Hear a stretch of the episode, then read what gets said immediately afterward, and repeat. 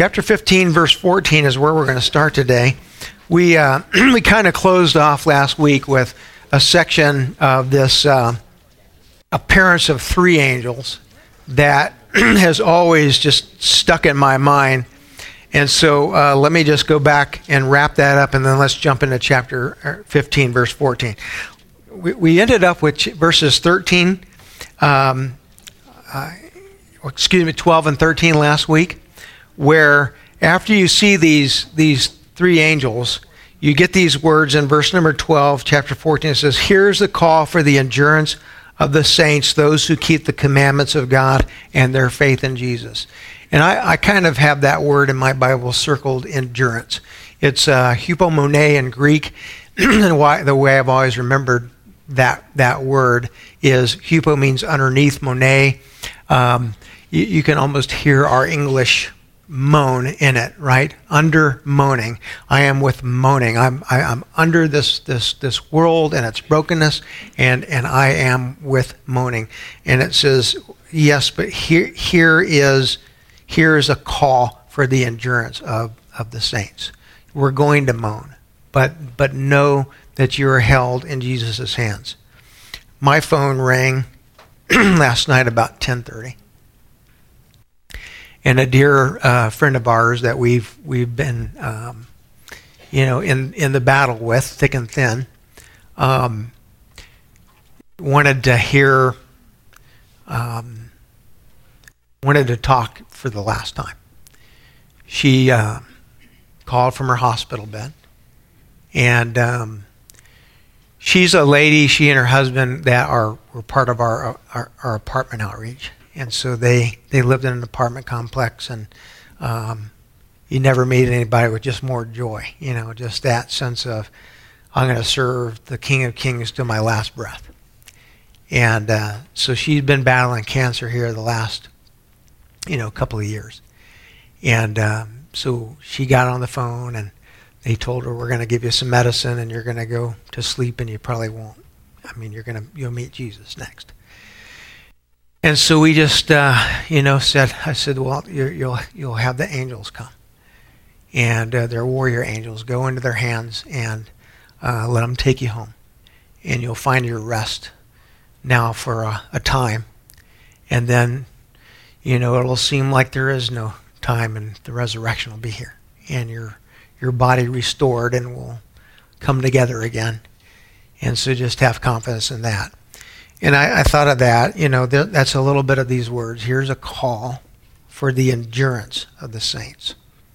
Um, we're in a war. We're in a battle.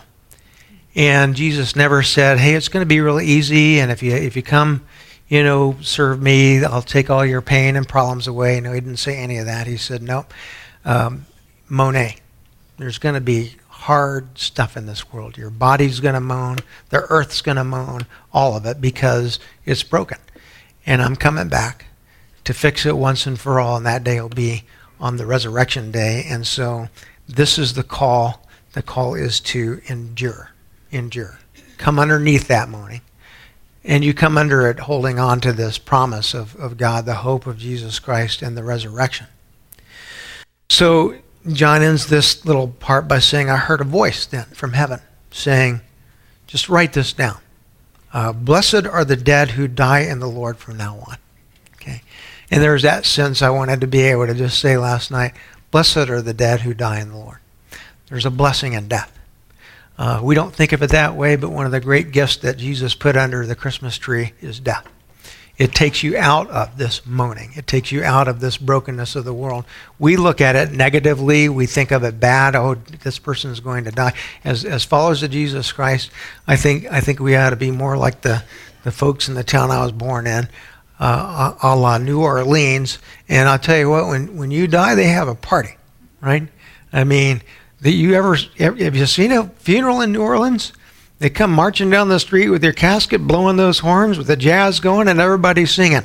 Now, I, I want to go out that way. So if I if I'm here, you guys get the horns, blow it out. Just I have one request: don't sing that song "Ding Dong, the Witch is Dead." All right, because that's not a good hymn to go out on. All right, but You know, it's that's that's the idea. You're under this endurance, but blessed are the die are the dead who die in the Lord from now on. And then the Spirit says, "Blessed indeed, blessed indeed." Uh, that they may rest from their labors. And this is how we kind of closed out last week. I, I love that, that Greek term there, that they may rest from their kopos.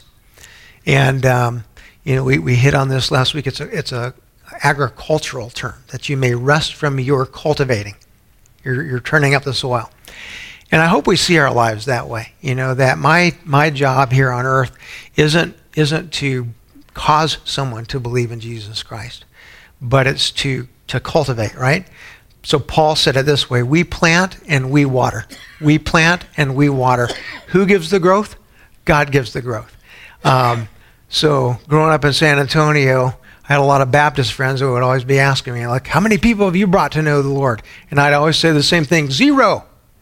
They'd look at me like, what? You know, they got notches on their belt. They're like, what? Zero? I'd be like, that's correct, zero. I can't do it. You can't bring someone to know Jesus Christ. You plant the seeds, you water the seeds, you watch the Spirit, the Spirit brings someone to know Him. So this is what he's saying is when you take your last breath, you can finally go, ah, done cultivating, done cultivating for this time. And then I love the way it closes out, for their deeds do follow them. All right? So what's the fruit of cultivation? The, the deeds aren't okay, look at, look at what all I've done, but what follows cultivation? You've planted the seed and you water, and here comes the fruit, right?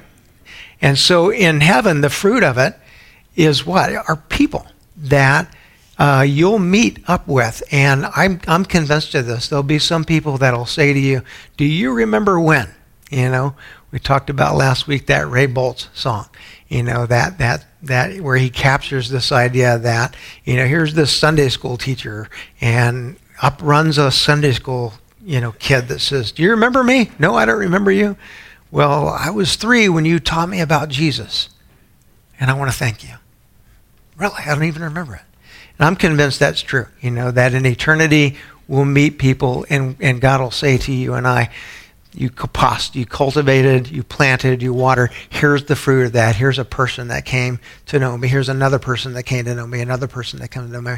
So that one part of the joy of eternity is uh, is just really being able to know that yes, God is using you. And so in this Christmas week, know that that God is using you. Um, in in significant ways, even when you say to yourself, "I don't feel like it," doesn't seem like it, doesn't seem like my words or my actions are making any difference at all in this person's life. Know this: that God is working through you and through His Word in other people's lives. And so, when we take that last breath, we're able to say, "It's a blessing.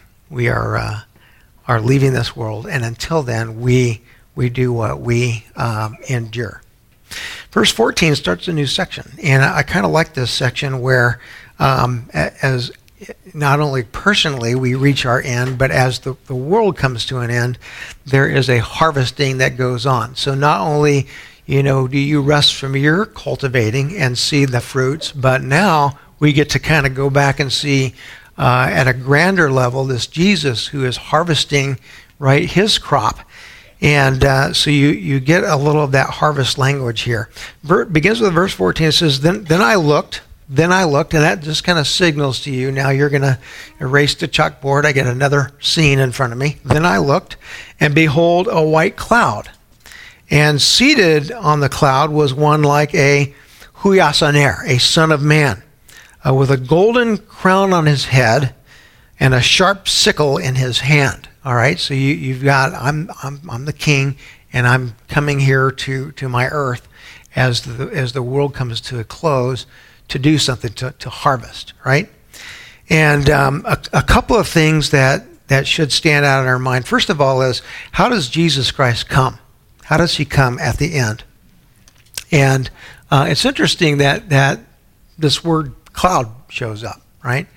Um, you know, one of the things that perplexes people, and, and I've had this question asked of me, maybe you have too as a Christian, is people in the world will say to us, Well, are you telling me that when Jesus comes, there's going to be some trumpet sound that goes off? Like, well, yeah, I'm telling you there's a, a trumpet sound that goes off. And um, they're like, Well, what, what's the deal with the trumpet sound? I'm like, well, it's it's just it's the the signal, it's the sign that it's time. God is coming. And you're you're telling me that everybody how are people how is he going to talk to people? I mean, you've got all these different people, different languages. How how are people going to and how is he going to show? Is he coming on a chair? I'm like, no, he's coming on a cloud. It, perplexes people. They're like, you can't. How can you see? You know, if you're in one part of the world, you can see. I said, listen to me. Do we understand how this is all going to come down? No. But here, here's what we do understand: is that when you when you look at Jesus' own words, he's telling us that this in this cataclysmic moment, there will be a recognition on the part of all of humanity that this is this is Jesus Christ, the Son of God. Uh, Paul tells us that in that moment, every knee on earth will bow down. There is nobody that stands there and goes, cool, right? It's a cataclysmic moment in history where if you put together the different things that are said in Scripture, you, you get this incredible picture of the resurrection. Beyond our minds, imagine bodies coming out of graves, bodies coming together. Okay? The, the Greeks were perplexed. They said, well, how are these bodies going to come together? I mean, what about the guy that got eaten by the lion? And you know, the lion pooped him out. You know, and then water rained on him and he's scattered all over. He's kind of sunk into there. How are you telling me that God is going to bring his body back? I'm telling you, this, do you, do you not know who God is? He's the God who said, Let there be light. He said, Let there be ground. This is not a hard problem for him. Okay? So your bodies come out of the ground. You have Jesus Christ coming in the air. Okay? Um, on a cloud, yes, on a cloud. Seen by all of humanity, yes. And again, that moment is not a, hey, this is a cool moment. It's a knee bowing. I, I, I recognize who you are. You are the king. You have authority over your entire creation. You made it, it belongs to you. I have no authority. I bow before you. Thus the crown that is on Jesus' head, right? Now, if you go back into the Gospels, you'll see that Jesus, you know, expressed this uh, in, in this kind of critical moment of his life. He told people, this is how, this is how I'm going to come. If you flip over to Matthew chapter 26, you'll, you'll just see Jesus very plain language regarding this, beginning verse 57. So Matthew 26, beginning verse 57. Just look at what he what he says to the high priest as he is uh, getting ready to leave this earth for the first time. So Matthew 26, beginning verse 57. It reads, And those who had seized Jesus led him to Caiaphas the high priest, where the scribes and the elders had gathered together. Peter was following him at a distance, as far as the courtyard of the high priest. And going inside, he sat down with the guards to see the end. I just think that's interesting. Peter, um, now at a distance from Jesus, um, the end is here. Verse 59 says, Now the chief priests and the whole council were seeking false testimony against Jesus that they could put him to death. This isn't true. They found none. They couldn't find any. Uh, no one in that moment was willing to stand up and say, Oh, yes, we're going to give you testimony that will allow him to be put to death. It says many false witnesses, though, came forward. At last, two came forward and said, This man said, I am able to destroy the temple of God and to rebuild it in three days. And the high priest stood up and said, Have you no answer to make?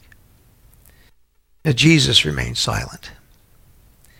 Um, the high priest said to him, I adjure you by the living God, tell us if you are the Christ, the Son of God. Now, the high priest is not saying this to him so that he can worship. him. he's like, oh, just tell me that you're the Christ and I'll bow down. He's t- saying it to him because he needs Jesus to speak those words in order to charge him with blasphemy and kill him.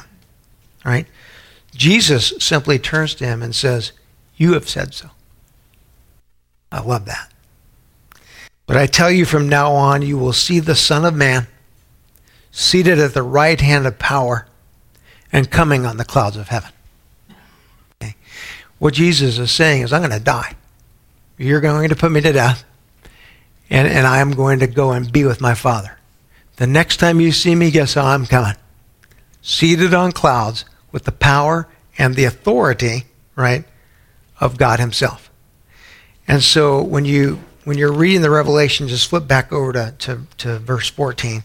That's the picture that you have is here comes Jesus, and this moment in time is ready for what? The, the judgment day.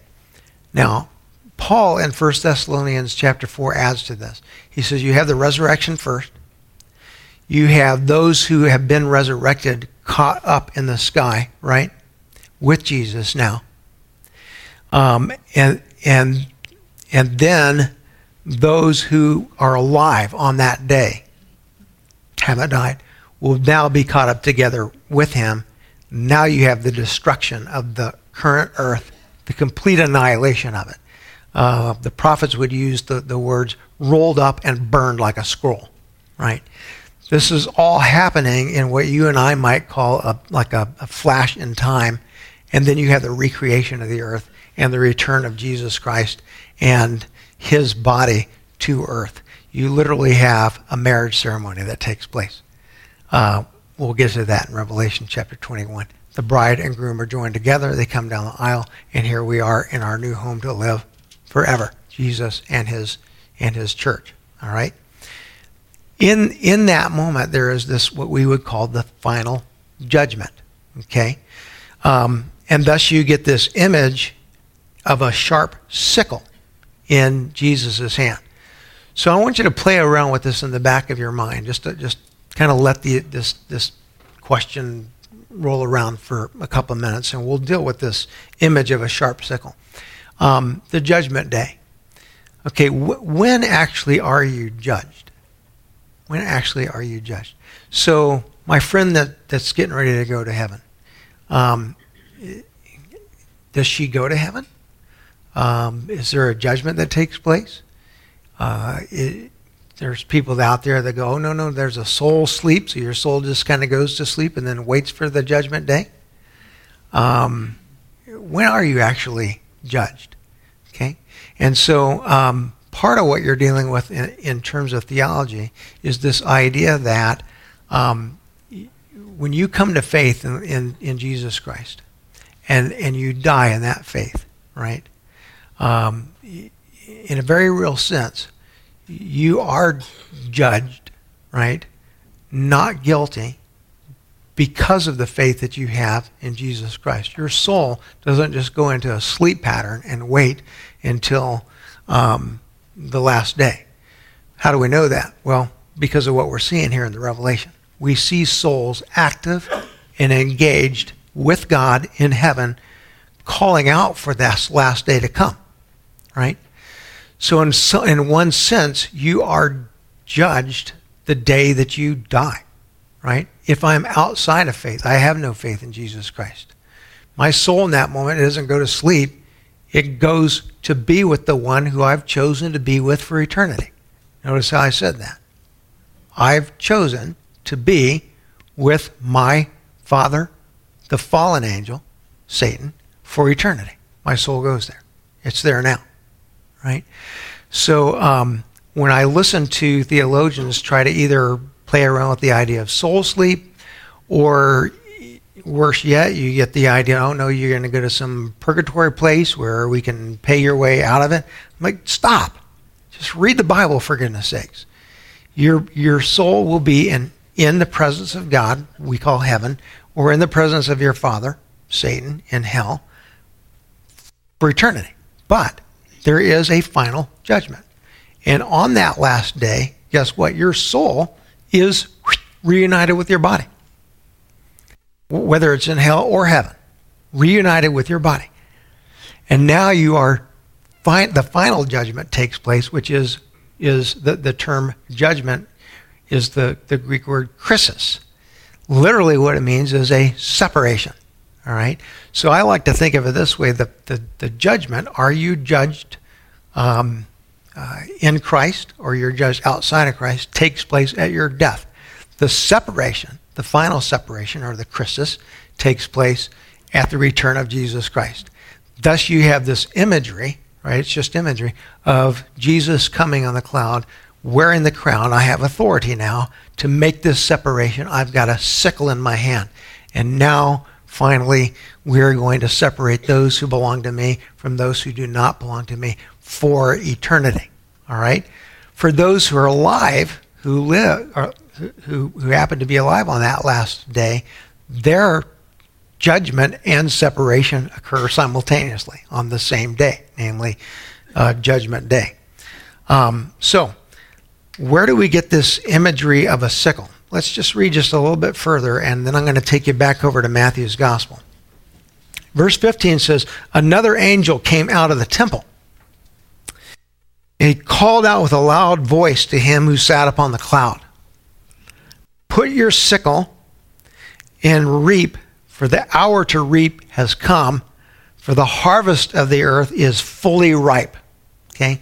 What he's saying is, when you look at the hands of time, right, we are now not a time and a time and a half a time. We're now there. This is Judgment Day. Um, so, verse 16 He who sat on the cloud swung his sickle across the earth, and the earth was reaped. Verse 17 then another angel came out of the temple. He too had a sharp sickle. And another angel came out from the altar, the angel who has authority over the fire. And he called out with a loud voice to the one who had the sharp sickle Put in your sickle and gather the clusters from the vine of the earth, for its grapes are ripe. So the angel swung his sickle across the earth and gathered the grape of harvest to the earth and threw it into the great winepress of the wrath of God. Okay? So let's kind of go back and look at, I'm going to look at one Old Testament and one New Testament scripture that kind of paint this picture of this last day, this separating day, uh, using this imagery of, of the sickle or of the harvest. Okay? In the Old Testament, all right, interestingly, there's an interesting reference to this in the book of Joel, chapter 3, beginning in verse 9. Let's flip over there. Joel chapter 3, beginning verse 9. So, this idea of a judgment, it's not just a New Testament theme, it's been around since the prophets uh, who pointed forward to this um, years before Jesus Christ was even born. So, in Joel chapter 3, you have this, this judgment scene, and, and I just want to kind of um, preface this by saying if you were living in the time that Joel spoke these words, the way you would probably hear them would be you would hear them as applicable to you as Israel, right? So Israel is this nation that says when they come when they come under attack or they come under bondage, they're always asking God, God, when are you going to reap judgment upon the nations that come against us? And the prophets will say, well, God is going to come and he's going to reap judgment on the nations that, right, have, have come against you. Because in coming against you, they've come against me. But don't stop there. Always the prophetic word is pointing forward beyond that temporary judgment of God against nations to what? To the final judgment. And so you pick that up here in Joel chapter 3. Just kind of read through quickly the very opening of it. Verse, verse 1 says, Behold, in those days of that time, when I restore the fortunes of, of Judah and Jerusalem, I'll gather all the nations and bring them down to the valley of Jehoshaphat. And I will enter into judgment with them there on behalf of my people and my heritage, Israel because they have scattered them among the nations and have divided up my land, have cast lots for my people, traded a boy for a prostitute, and sold a girl for wine, and they've drunk it. In other words, God said, I, I, I know when the world is putting my chosen ones under, under um, hostility. And I don't just sit idly by in heaven. I, I authorize that because I'm I'm doing what? I'm bringing my own nation back to me. But there'll come that moment in time then that I come to reap judgment upon those nations that have come against my own. Okay? So if I'm an Israelite, I'm hearing I'm hearing Joel say to me, "Oh good, you're going to finally reap judgment upon these bad nations that have come against me." Now, Joel breaks into this prophecy that points beyond that initial temporary judgment. Go to verse 9. Proclaim this among the nations. Consecrate for war and stir up the mighty men. Let all of the men of war draw near. Let them come up. Beat your plowshares into swords and your pruning hooks into spears, and let the weak say, I am a warrior. Hasten and come. All you surrounding nations, gather yourselves there. Bring down your warriors, O Lord. Let the nations stir themselves up and come to the valley of Jehoshaphat, for there I will sit to judge all the surrounding nations. When we get a little bit further in the Revelation, the valley of Jehoshaphat will line up almost exactly with something called Har Megiddo, or you have heard it, Armageddon, right? And um, Har is, means in Hebrew mountain. Megiddo, the mountain of Megiddo. It's a famous mountain where you're going to see numerous what? War scenes take place. The Valley of Jehoshaphat is the same in, in the Old Testament. Verse 13 says what? Put in the sickle. There it is. Put in the sickle. For the harvest is right. Go into tread. For the winepress is full. The vats overflow, for their evil is great. So there's this picture of, of uh, vine and grapes, right? And what what Jesus is saying is some of those grapes are good grapes. They're mine. They're my harvest. They're my fruit. They're the fruit of, of, of the Spirit who's worked faith in them. And there's other fruit that's what? Bad fruit. And now the judgment is going to come, throw that bad fruit in the wine press, and I will press it out, stomp it out. In other words, I'm, this is pointing us to that final, final judgment. Um, I kind of love these words multitudes, multitudes in the valley of decision. Right? The sun and the moon are darkened, the stars withdraw their shining. What Joel is pointing to is exactly what we've been reading throughout the Revelation. The Lord roars from Zion, he utters his voice from Jerusalem. The heavens and the earth quake, but the Lord is a refuge to his people, a stronghold of the people of Israel. So you shall know that I am the Lord your God who dwells in Zion, my holy mountain, and Jerusalem shall be holy, and strangers shall never again pass through it. And in that day the mountains shall drip, drip sweet wine, and the hills will flow with milk, and all the stream beds of Judah shall flow with water. And what he's pointing to is to what? The recreation of earth on that day. The, the valley of decision, the war is now ended. I'm stomping out the grapes and I am separating the clusters. So these grapes belong to me, these grapes belong to Satan. So already in this Old Testament period, you have Joel pointing forward to exactly what uh, John is seeing in front of him Jesus coming with a crown and with his sickle in his hand. Now flip over to Matthew chapter 13. The disciples asked about this. This is kind of uh, a question in their minds. So, Matthew chapter 13.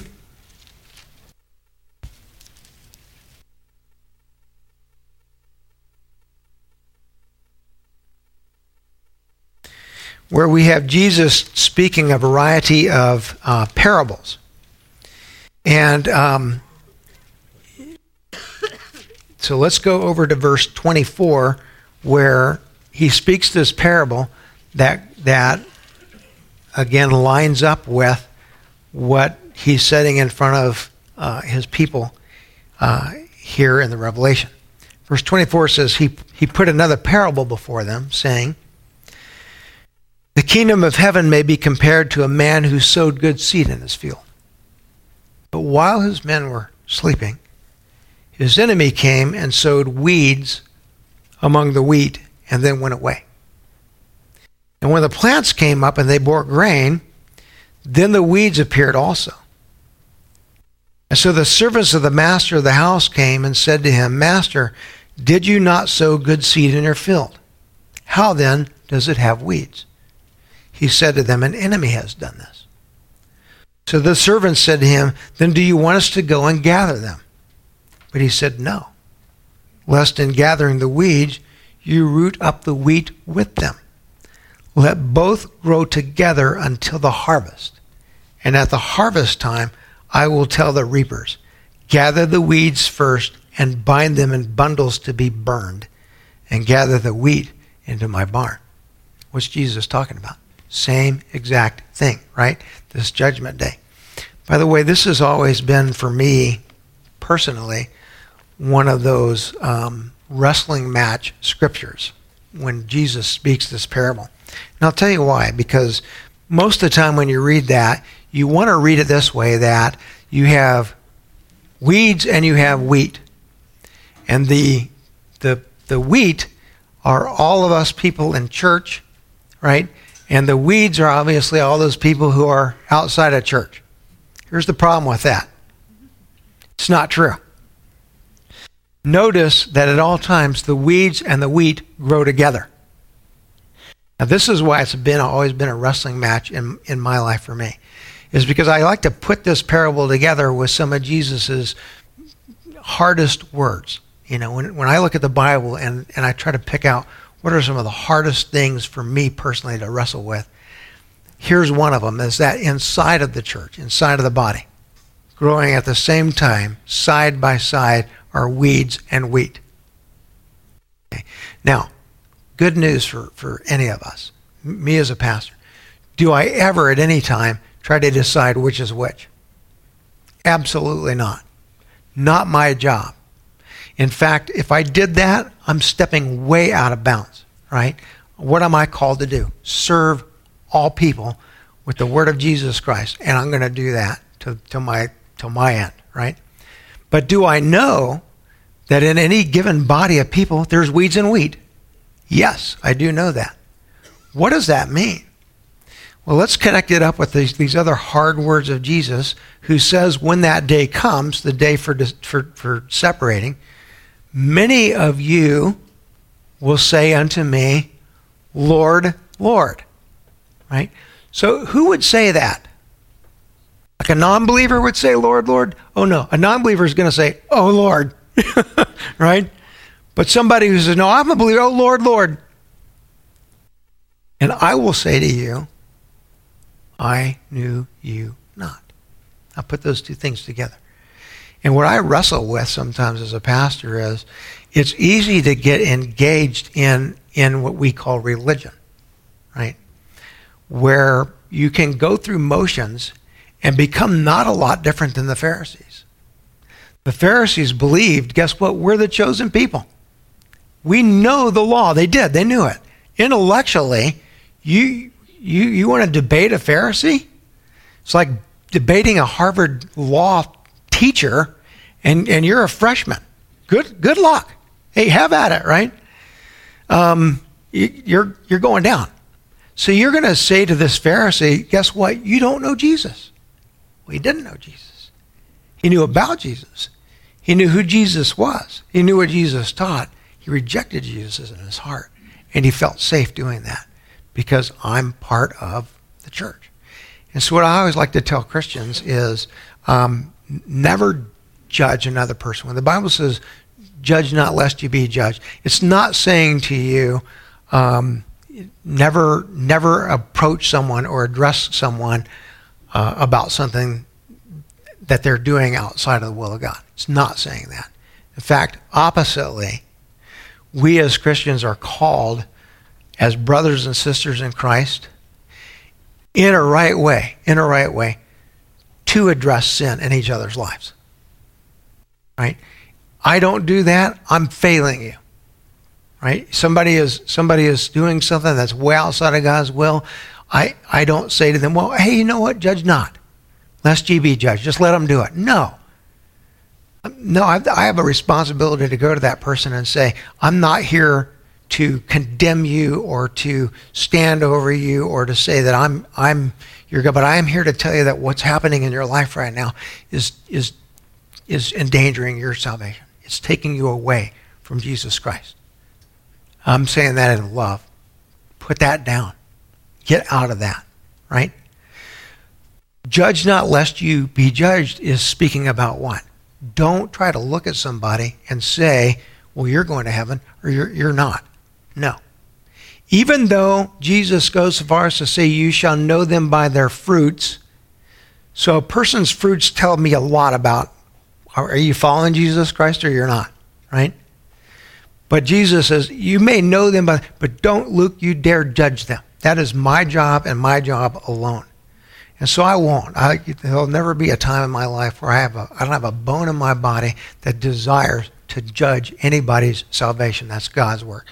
At the same time, the work that we should be doing as the body of Christ needs to recognize that these words are real. This is not some made up story. This is Jesus Christ saying, I'm coming back with a sickle in my hand, and on that day, wheat and tares will be what? Separated. And those wheat and tares happen to be both inside and outside of the church of God. And so, whether you're inside or outside of the church, the work is the same. Bring my saving gospel into people's lives because it is the only thing that causes you on that day to be found not guilty, right? Uh, to, to, to be separated for an eternity with me. All right, so it's, a, it's really kind of a, a, a picture, if you will, that Jesus paints in a parable form at the time that his disciples are trying to understand the judgment day. Already in the Old Testament, it's been pointing forward to, and now here in the Revelation, you get the scene the crown and the sickle, and Jesus coming back. Let's pray. Lord God.